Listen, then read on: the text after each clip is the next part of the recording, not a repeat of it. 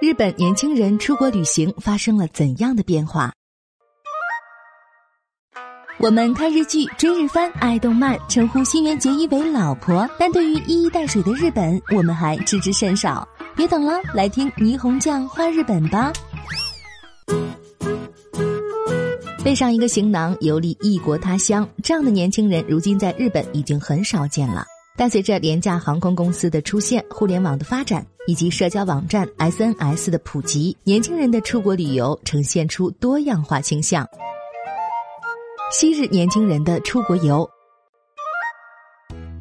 自2003年开始，日本开展了访日宣传活动，2008年设置了观光厅，外国人赴日游受到极大关注。然而在这股热潮中，日本人的出国游却很少有人关注，甚至进入本世纪后还出现过年轻人蜗居国内不愿出游的热议。那么近年来有什么新的情况出现呢？首先来说说上世纪80年代年轻人出国游的几个特点。第一是背包客之旅，当时的年轻人受到泽木耕太郎创作的《深夜特辑》等游记的启发，手拿一本走遍全球旅行指南，去国外长期旅行，并形成了一个群体。第二是毕业旅行，从80年代初开始，在大学毕业或就业前夕，年轻人之间盛行与朋友结伴去欧美领略异域文化的风气。他们觉得就业后很难安排长假外出旅行，所以要趁现在去。当时他们的旅行长达3周到1个月，进入90年代后缩短为不足2周。第三是购物游，这些年轻人旅行的目的是到香港、夏威夷或欧洲等地，以尽量低廉的价格购买名牌商品。从80年代后期到90年代，这类人中以年轻的公司女员工居多。第四是半自助游，一般是住宿3晚左右的短期旅游，旅行社安排往返机票和当地住宿，没有领队陪同，一般比个人安排行程价格要低，是跟团游的一种形式。尤其是进入本世纪后，采用半自助游方式的旅行者身带旅行指南手册，在旅游胜地购物并享受美食，他们的行动时间短，效率高，但大多与当地的历史和文化脱钩。利用廉价航空公司与互联网，不再依赖旅行社。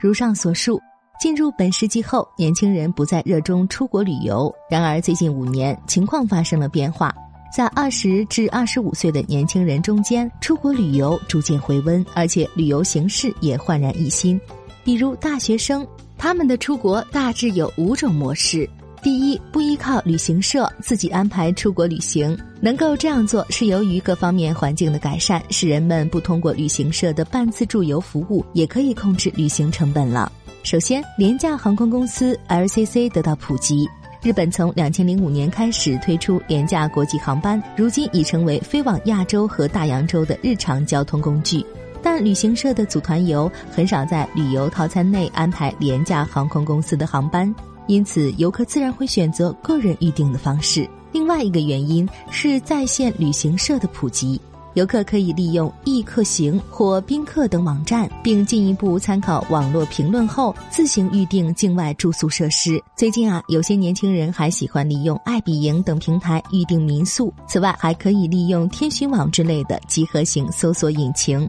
在统一的检索界面上对价格进行比较，迅速找到低价机票。一些年轻人在独自安排出国旅游中积累了经验，可以在跟团游和自由行之间做到游刃有余。第二，很多人出国旅游时不再购买旅行指南手册了。截至2005年，人们购买旅行指南并参考书中的介绍来决定游览地点的做法，似乎是非常自然的事情。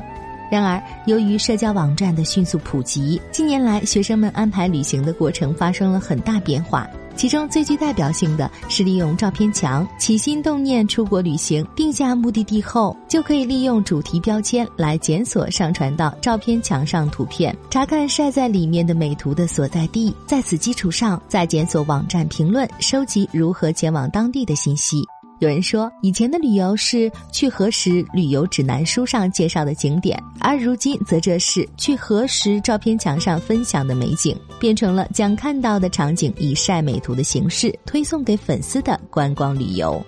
第三，多次前往特定目的地旅行的年轻人增加。比如进入本世纪后，韩国电视剧和电影开始在日本播放。从2010年前后开始，韩国流行音乐 K-pop 在日本普及，偶像歌手大受追捧。狂热的女大学生歌迷对韩国的好感上升，他们频频到访韩国，与韩国文化亲密接触。第四，外出旅游不与亲朋好友为伴。首先，很多年轻人都选择独自旅行。问其原因，他们常回答说和朋友的日程不一致，或是朋友很难筹到旅费等等。最近有些年轻人渴望精神上的悠闲宁静，不愿在旅途中处处为别人着想。他们表示希望避免旅途中和朋友意见不合，或者和喜好不同的朋友凑合出游，好好的一次旅行会变得不愉快。此外，还有些年轻人利用社交旅游网站结交新伙伴，比如自己策划一次旅行并提出方案，如果赞同者超过5人，则利用社交旅游网站 Tripins 这个平台组团，素不相识的几个年轻人结伴做一次一生有缘来相会的旅行。第五，以留学为契机出游的年轻人。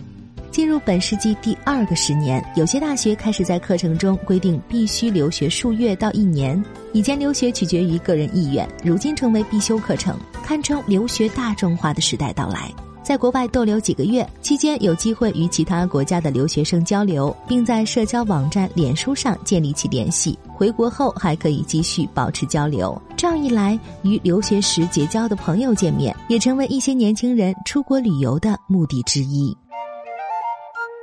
两极分化，乐此不疲与毫无兴趣。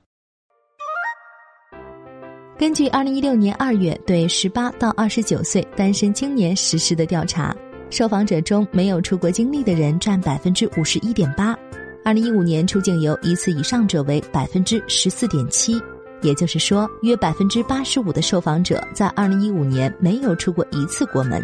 从类别来看，学生当中44%的人没有出国经历，2015年出国一次以上者为17.7%，打零工和无职业的年轻人中71.7%没有出国经历。2015年的出国人数仅占6%。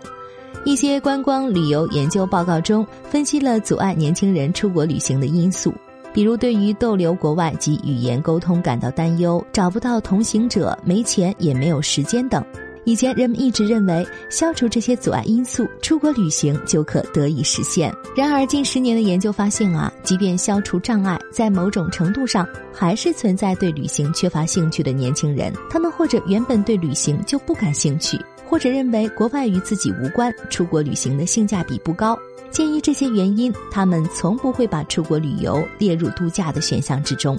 由此可见，进入2010年后，尤其是近5年间，日本年轻人的出国旅行呈现活跃的迹象，而且出国游的方式也随着时代的发展而发生了变化。与此同时，对出国旅行毫无兴趣的人群也在某种程度上依然存在。年轻人呈现出两极分化的态势，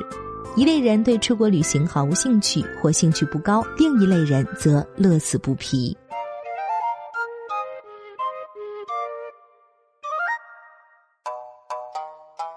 更多信息请看日本网3w.nippon.com。